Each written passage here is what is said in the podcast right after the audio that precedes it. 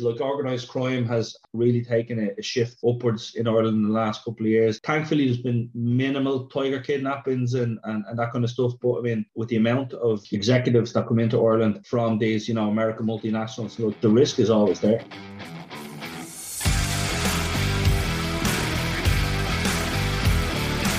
Welcome to The Circuit Magazine, the number one source of information on protection matters, the industry-leading magazine for all security professionals who want to stay ahead of the game. Post-Brexit opportunities in Ireland.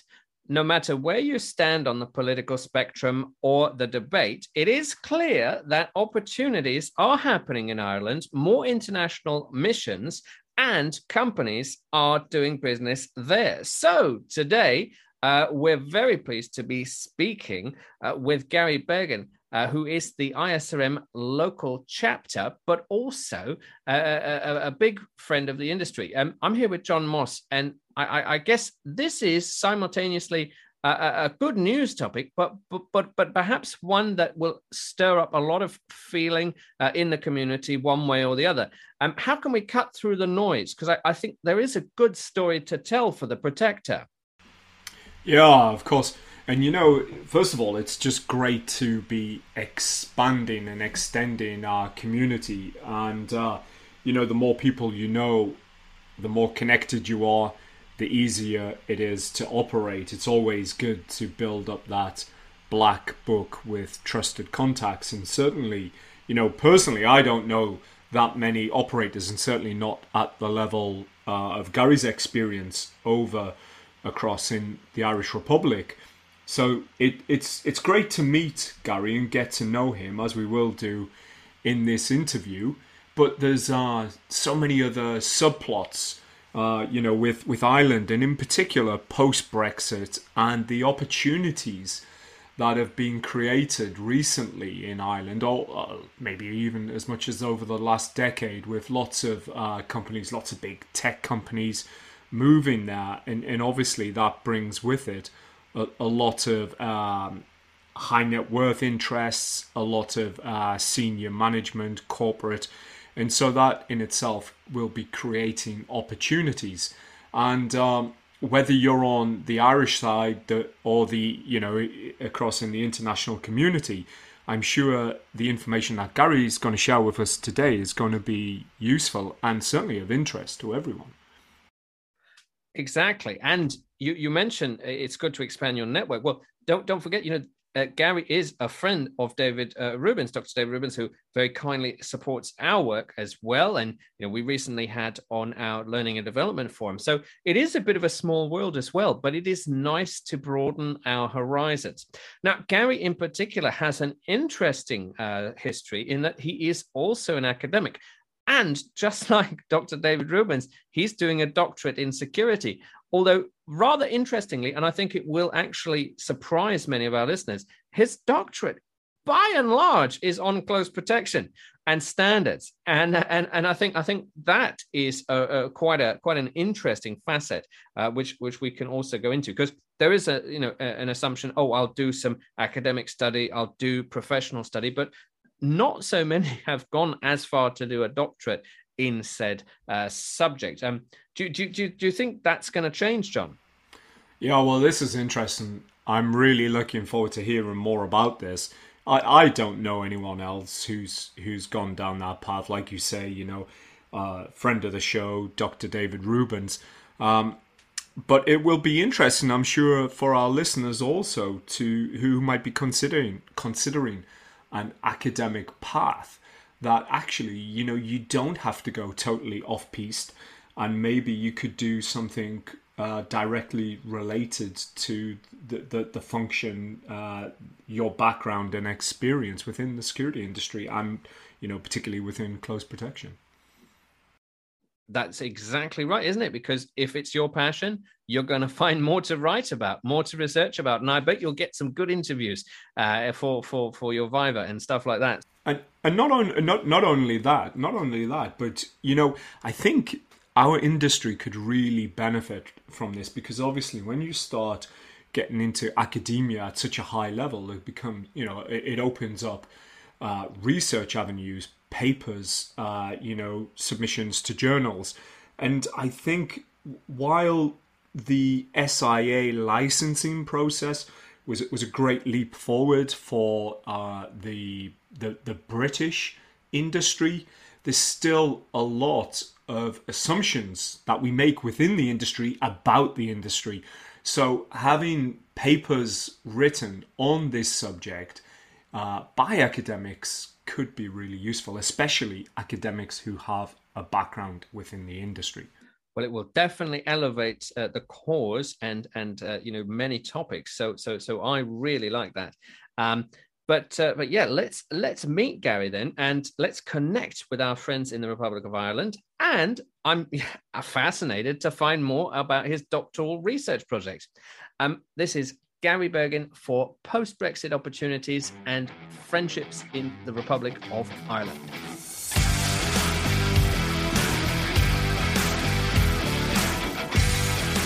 And now, let's meet one of the contributors to The Circuit Magazine.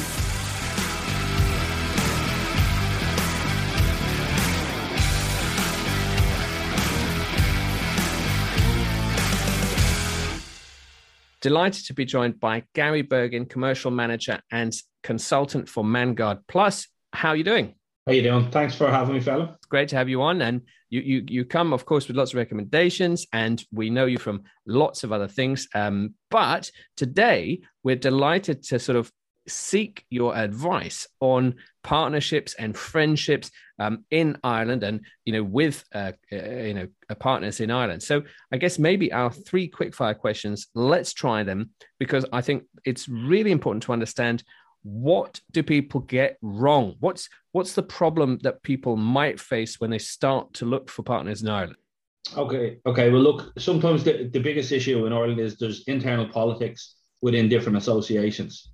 You'll have some associations that, they can't see the wood for the trees or get the bigger picture on why you would collaborate. Sometimes the personal difference of one person in an association has an issue with a person in another association, and that kind of spoils it for everybody. So it kind of descends into playground antics. So that's the biggest challenge in making security partnerships in Ireland. I see. Okay, well, that's really key. But you seem to have pushed through. And of course, you have many great partnerships, ISRM and IFPO and many others.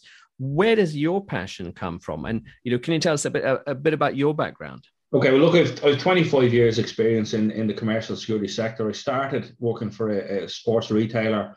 I became a security manager there. Then I moved to head of security for a luxury retailer. I worked then as a national security manager for a guarding company. And I received amazing training there. I was sent to the UK primarily for a lot of the training. I went to work for Manguard Plus for 2 years. Then I worked for another Manguarding company, didn't like it, and I moved back to Manguard, where I've been for 7 years now. Academically and professionally, I came late to the party. I only did my master's in 2018. I'm a doctoral student in the in Portsmouth University at the moment. Doing a DBA, but my thesis is on to develop the close protection syllabus for the Private Security Authority in Ireland, which is predated by my master's dissertation, which was a critical analysis of the SIA close protection syllabus. I've done the SIA CP course. I'm PSA licensed. I have my ACES CPP qualification. I'm an IFPO and CPOI instructor. I've just finished the level 9 award in strategic leadership and organizational change. And then from the association point of view, I sit on the advisory board of IFPO. I was former ACES vice chair for 2 years. I'm the current chair of the ISRM chapter. And last year I was admitted as a chartered security professional. And I'm a fellow of both the ISRM and the Security Institute. So I really believe in getting out there. Exposure is key to all of this. Love it. Yeah, that really plays to the partnerships sort of angle that we're looking for. And your shining example. And I love your academic work. And I'm sure we'll get into that a little bit more when we come to standards and so on. But let's just take a step back. So obviously our audience is mostly CPEP focused, some corporate security. What do you think the completely uninitiated professional should think about or start doing when either going to work in Ireland or maybe looking to partner with an Irish company? Well, I think the big thing is understand that all security companies are not the same. Don't look at those, as you said earlier on, the glossy brochures. Do your own research and look for peer advice. Look for people who have worked for that company and what their feedback is. Do they pay on time? That kind of stuff. The other thing is look for external training initiatives with accredited courses. Don't just do the bare minimum. Like if you look at the SIA CP course, that, in my opinion, that's the bare minimum. But try and get onto other courses. And people, there's a lot of people they want to be the one trick pony for everybody. Like you can't be a specialist in everything. So pick one element of it and stick with it. Network as much as possible, because you could be talking to your next boss. I think that's critical. How has the threat landscape and security opportunities changed and evolved in Ireland over the last couple of years, especially following Brexit? Well, funny, I actually wrote a paper on this for my master's, and when I researched it, the head of MI5 and the head of MI6 had completely different opinions. So, if the heads of those can't get it right, what chance do we have? And what I will say to you is, look, organised crime has really taken a shift upwards in Ireland in the last couple of years. Thankfully, there's been minimal tiger kidnappings and that kind of stuff. But with the amount of executives that come into Ireland from these, American multinationals, look, the risk is always there. Would you say the opportunities have grown since Brexit, or? Absolutely. In Ireland, if you look at it, just for example, data centers in Ireland, like Ireland is the data center home of Europe at the moment. Look, 1/3 of our national power grid is used to power data centers, and with that, you have your eBay, your Facebook, PayPal, Amazons. They're massive, and the opportunities are massive. And like a lot of those companies have their own internal systems to manage the CP and EP requirements. So the EP and executive security opportunities have increased also. Yes, but in my opinion, under the radar, a lot of the large companies, they manage their own EP systems. Mm-hmm. I don't want to mention anyone specifically, but they have their own close protection teams, which are normally sourced from either ex-Garda or Ranger Wing, which is the equivalent of our SAS, mm-hmm. of your SAS. So what regulations and licensing arrangements should UK and international operators be aware of when they're working or operating in Ireland? Funny enough, Sean, you don't actually need a licence to be a bodyguard in Ireland, but you do need a licence to stand outside a Burger King, which makes the mind boggle. But it is coming in. It'll be in. So close protection officers and security consultants is not a licensable activity yet under the Private Security Authority, but it is coming. Mm-hmm. So it's a bit like the UK. Like I did the UK CP course, one from a research perspective to understand what the course was about and all that kind of stuff. But it's a standard, and that's the thing. It's on a national framework, and it is a standard. Is it a very good standard? That's a matter of opinion, but it's a standard. It's a minimum requirement. Mm-hmm. I know you've done it. Research as part of your master's degree on the UK SIA course. I believe you've done part of your degree where you questioned the students and also the instructors separately. So what were your findings with that? And I know you're working towards putting some licensing together or course together in Ireland. So tell me a bit about that as well, how the two mix, what you've learned from the UK side to help you implement something in Ireland. Well, it was understanding the methodology, really. I found that 80% of the instructors didn't feel that the SII course was fit for purpose, and 90% of the students said the SII course was not fit for purpose. A lot of people had issues with what I wrote in my dissertation, but, from my perspective, it was brilliant because it was empirical research. It wasn't my opinion. It was the opinion of... I let the research do the talking, mm-hmm. and that was the key. And that was one of my big focuses, wasn't to get drawn into my own personal opinions. It was let the research speak for itself. I would have loved to see my research done with maybe 1,000 students and 50 instructors, all from different companies. the way I snowballed the instructors was I didn't actually use 3 or 4 people from the one company. I used people who, so I'd ring you, Sean, and say, look, I'm looking for another instructor, but not from your company, from another company. And you'd know another instructor, pass me on his details, he did the research. And that's how I got really good feedback. And look, to be fair, there were some amazing courses out there, and, you know, some that barely ticked the box. Mm-hmm. You know, there was one course I remember doing the speaking, and I did 3 days in the classroom and 12 days out in the forest playing airsoft. In a country that you can't carry a firearm, it doesn't make sense, and didn't make sense. Yeah, no, there is a vast difference between different courses, and sometimes you do get what you pay for. So you do have to research properly whoever you're going to invest in. Yeah, carry out your course, because the reputation of that provider can also follow you into the industry wherever you go. So definitely carry out your own research for sure. I know a lot of people who will take you on. You know, if you do X course, we will take you on. If you do a Y course, we're not taking you on. I know you have the same badge at the end of it. And I think one of the key findings of the research was around the word standard, right?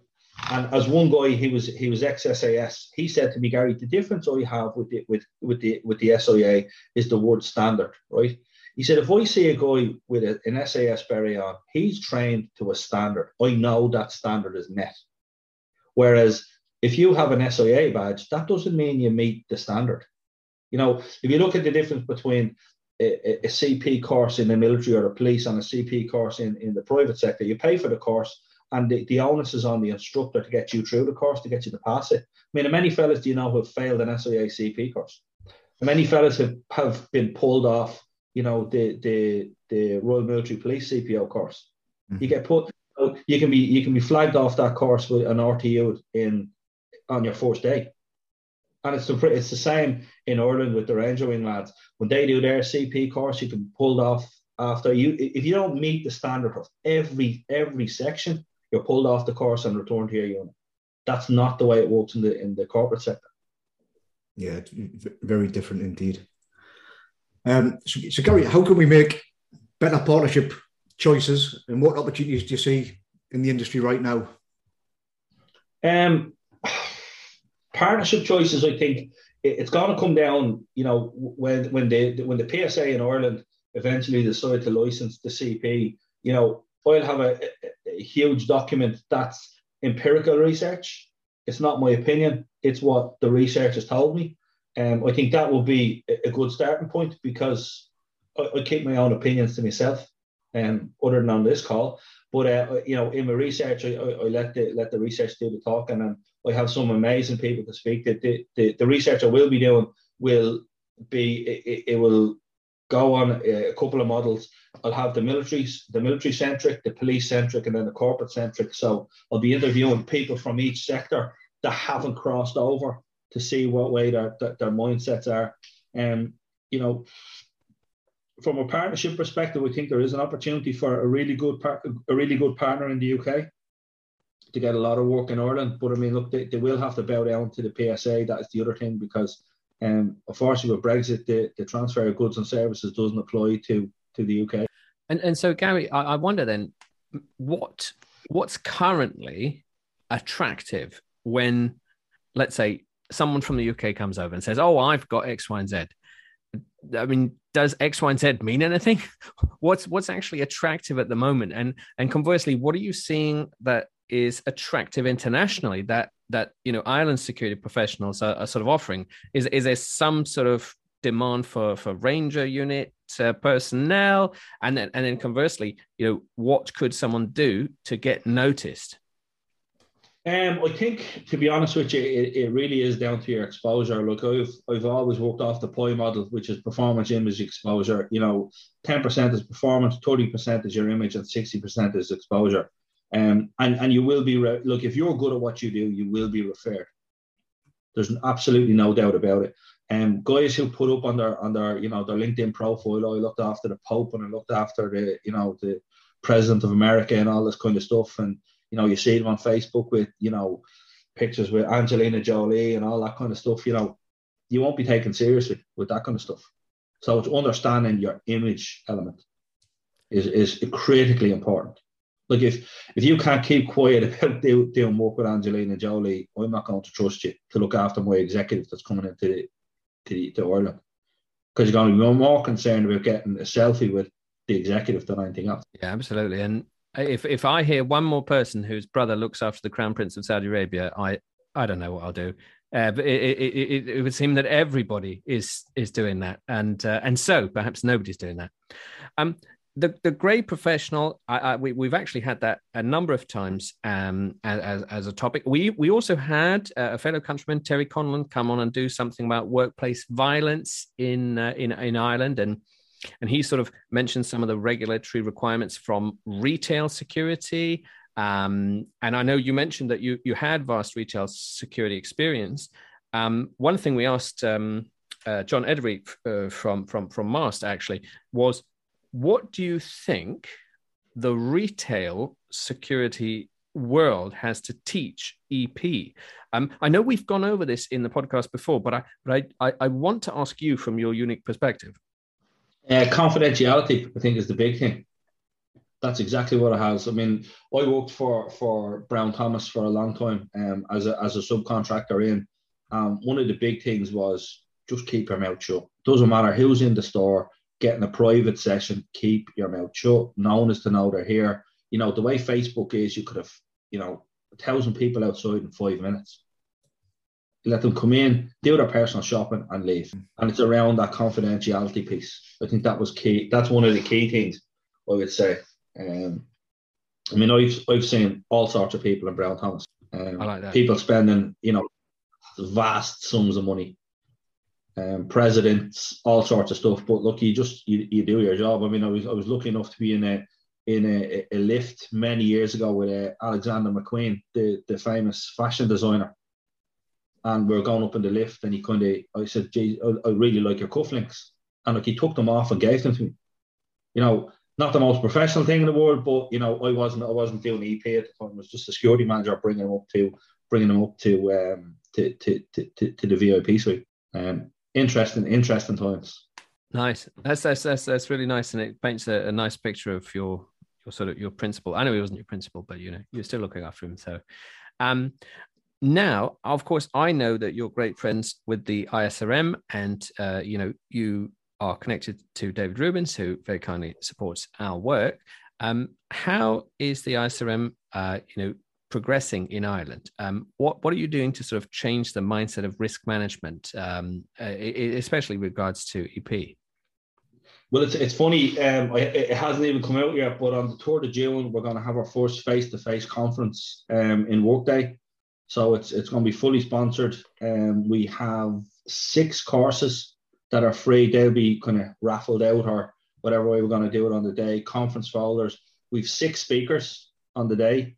I have, funny enough, a guy from the Army Ranger Wing. He's going to talk about the transition from the military world into the corporate world. I have Leo Harris from Manguard Plus. He's my COO. He's going to talk about corporate risk risk in the corporate sphere. Paul Kellett, who's the chief of the Midlands Prison. He's going to talk about risk in a high risk environment.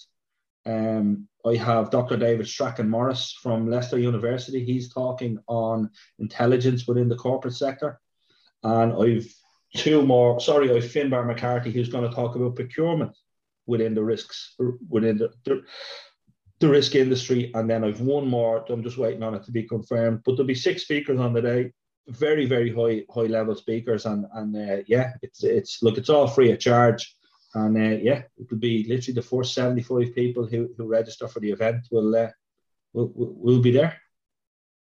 Now that sounds like an awesome initiative, and I'm sure we're cross-pollinating because we're sort of partnering with ISRM and everything. So I'm sure our listeners will get a whiff of that. And also, I think I know Finbar, so that's great. And it's nice to see some more academics coming in, which perhaps is a question of its own, because until you, I only knew of one person that did or is doing a PhD related or in connection with EP.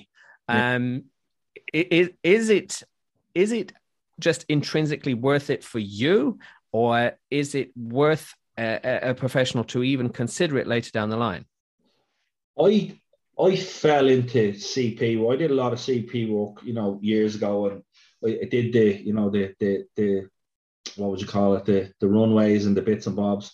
But I mean, to be honest, I love the whole theory around close protection, and it was something I kind of fell into. The methodologies I understand. I like the psychology of it all. So, for example, if you're looking after a politician who has a death threat over his head, you know, is his mental health going to be affected? Is the way he or she makes a political decision going to be affected based on the fact that he has a death threat over him? You know, understanding about academic theories like wicked problems. Look, EP in my perspective is a wicked problem. You can't fix it. You can only minimize the risk, or reduce the risk, or mitigate the risk. But it's always going to be there. You're never going to eradicate the use of for a CP. So it's understanding those methodologies, and then the difference between, you know, knowledge acquisition and skill acquisition, the different models in there. You know, Broadwell's model and Dreyfus. There's a million models out there of how skills can be adapted, and someone who can tell you I can teach you a skill in a couple of days is sorely mistaken, because skills are developed over time.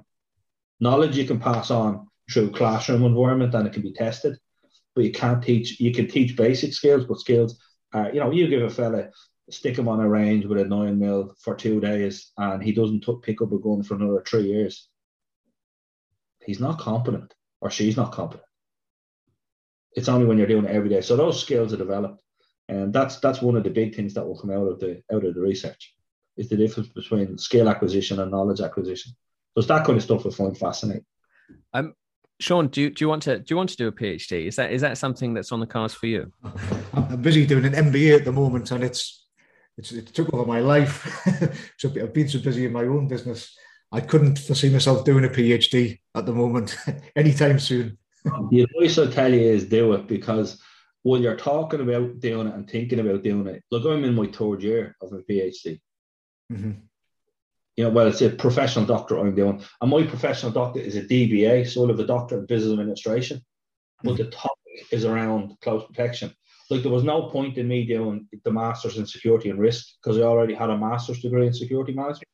So my advice, well, my dissertation supervisor, and he actually currently is my thesis supervisor, told me do a DBA. He said that arc is wider now with a DBA rather than with just a doctor in security and risk. You're kind of pigeonholed into one area. So he said do the DBA. I'm doing exactly the same thesis I was going to do, but I live with a DBA rather than a doctor in security and risk. Mm-hmm. No, interesting. But yeah, his advice to me was, why would you copper fasten something that's already fastened? You only copper fasten in the fact that you have a master's in it. When you actually sit down, I actually went, that's really, really good advice, because in the corporate boardroom now, security, you know, if you look at any of the heads of security now, they all have to have some business acumen. And into that boardroom, you know, unless you have that acumen, you know. Yeah, I mean, there's a lot of people come straight from the military, don't they? And the military or the police. Yeah. While they've reached, you know, fantastic heights in their respective area, in the police or the military or wherever it may be. And as soon as they come across to the corporate sector, whilst they're good at, I don't know, preventing crime or whatever it is they do, once they get into that corporate environment or family office environment or whoever they're working with, it's, you know, it's a pretty steep learning curve. And it is going back to basic. You have to be humble and learn again. Well, I think commercial awareness in that arena is one of the big failings. Look, unless you leave the military at the rank of a colonel or, you know, a chief inspector in the police, you've no concept of budgets or forecasting, and it's not that you've no concept. You don't have a good level of it. Like in the corporate world, you know, you need lads to go training. Yeah, when you know, get the lad, the military guy is going to say, yeah, get the lads on training, get it done. You go, whoa, hang on there.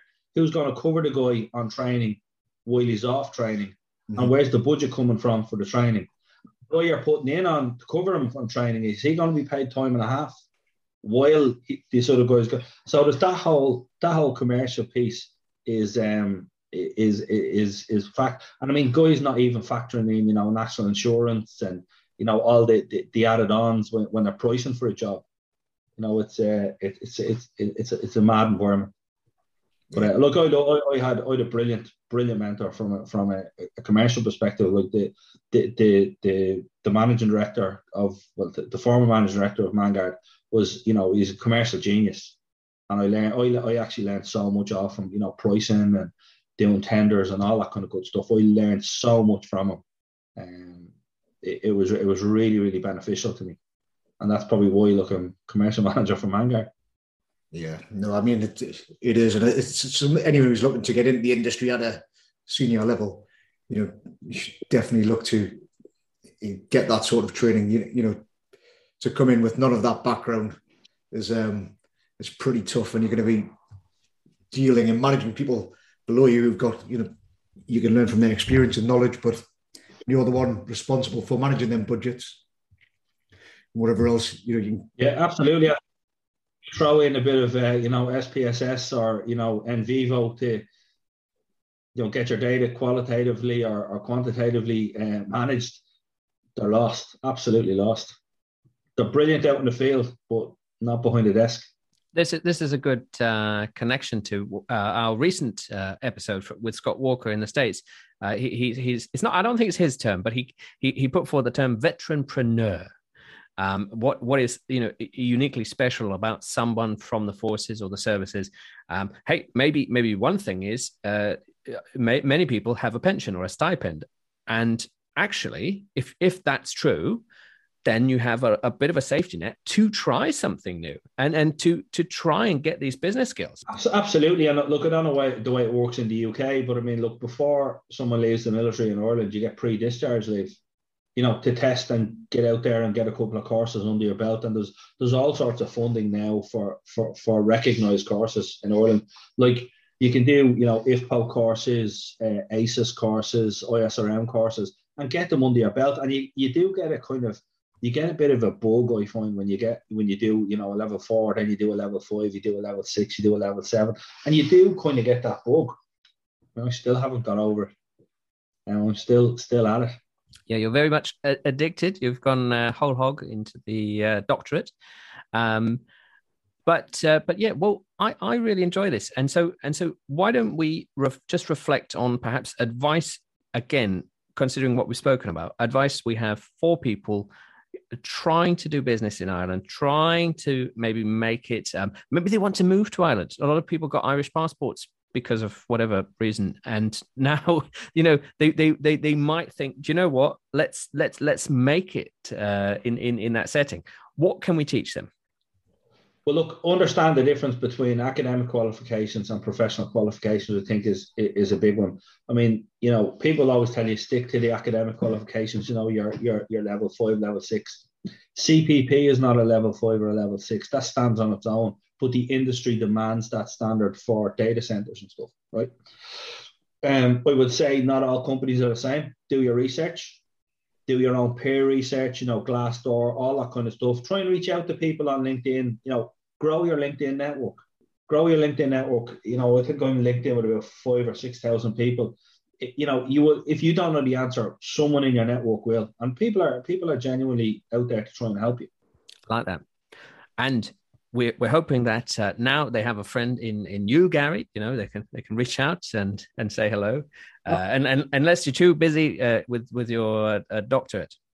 No, look, I do an awful lot in the industry, but look, I'm happy to help anybody who wants to reach out. Love it. Okay, well, this has been a fantastic tour de force around Ireland, doing business in Ireland, partnerships in Ireland, and the added bonus that you are a live academic doing a doctorate, which maybe Dr. David Rubens did himself. But apart from the two of you, I don't know many people who've worked in EP doing a doctorate. So I think this is a unique opportunity to shine that light and realism. I like the realism. What is occupational? What is academic? You know, look at it in realistic terms, which I think is really valuable for the community. Absolutely, and I think the industry will dictate what qualifications are reliable and what qualifications are necessary.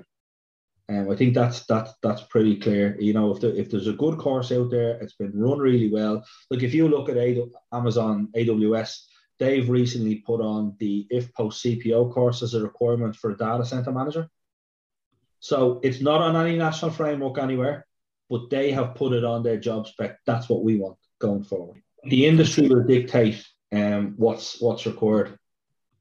Look, the big problem I have in Ireland is I had to go to the UK to get those academic qualifications. I had to go to Portsmouth University for my master's and for my doctorate. We don't have, look, you can do an emergency management master's in DCU in Ireland, in Dublin City University, but other than that, there's no requirement. There is no course over here for that. Well, maybe that will all change. Maybe the Celtic Tiger is back. I don't know if that's even a term. That seems to be a term like 10, 15 years ago. Is that even a term we should be talking about? Celtic Tiger, I think, died a long time ago. It might be Simba Reborn, I think, is the way we call it now, you know? Simba Reborn. There you go. Well, we didn't expect that from, talking with you today, but I really appreciate your time. From Sean and myself, we really enjoyed having you on. And as always, I believe this has been another fantastic edition of the Circuit Magazine podcast.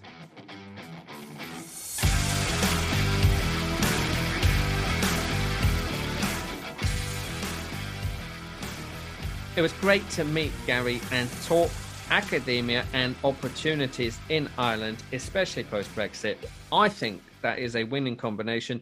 Both, it's inspiring for the operator to say, do you know what? There is a lot more you can do for research on this topic. And also, making friends in Ireland, Republic of Ireland, is a really, really key thing, especially now businesses are relocating. What did you think of today's session? Yeah, it's great. You know, I like I said in the intro, it's great to expand your network, to meet new people, prominent people, and just anyone really, but especially people who are, you know, doing something either a little bit different or operating in a different field within the industry. There's so much we can learn. And it's not as if Garry is completely unknown to our community. Of course, many people will know him, not just through his ISRM work, but also the fact that he engages quite a lot with IFSEC. And apropos IFSEC, you know, today is also IFSEC. So if you're at IFSEC, I'm walking around. Please do reach out and see me. If you're listening in the future, obviously, then, you know, look forward to seeing you at some of the next events. And on the subject of next events, you are very welcome, of course, as BBA and NABBA members, as guests of the 6th Annual Cyber Physical Convergence Forum. That's the 9th of June. And if you are in London, there will be a post-event mixer. So that's absolutely coming up. What about the magazine? What should people be thinking about? Yeah, well, by the time people listen to this, I give everyone permission to start licking their lips. Sometime between this podcast and the next one, you will have the magazine in your hands, and a little teaser. We've got some really great features in there. Elijah, you know, who all regular readers will know, has a regular column each issue, and he's opening up a can of worms there, and he's asking, should executive protection be exciting? And this is a really great article, because I think a lot of us come into the industry and we don't have any expectations that our work should necessarily be exciting, which is in contradiction in many cases to what the general public might think, and who, you know, think it's bullets and bombs and all James Bond. And we've got tons of features. It's very diverse. We've got social media. We're talking about the fatal flaws of the modern bodyguard. We conclude our three-part intelligence gathering series in this one, and we've also got a really great case study from a TikTok incident that went very wrong. So tons in there, lots more than that, and look forward to seeing that in the next week. Licking your lips, indeed. Yeah, that sounds tasty. And I'm really looking forward to the concluding part of that three-part intelligence series. And yes, I think maybe a nice shout out to everyone who is really super active in the NABA Connector app and, of course, the BBA Connect app, because that is alive and well, and we really appreciate everything. I've gotten a lot of one-on-one messages lately, which is really good news. If you want to reach out, as people have done, I'm very happy to sort of be a signpost and so on. It's really great to see those apps flourishing. Right. So, Garry Bergin, thanks very much. It was a pleasure having you on. I think it wasn't since Terry Conlon that we had a perspective from the Republic of Ireland, and nobody with such a great connection to academia, especially a doctoral research project in close protection executive security. We have to keep our eye on that. We want to read it. So please do reach out to Garry. And let's, commend making friendships across the pond and across the Irish Sea. So from John and myself, this, I can attest, has been another fantastic edition of the Circuit Magazine podcast.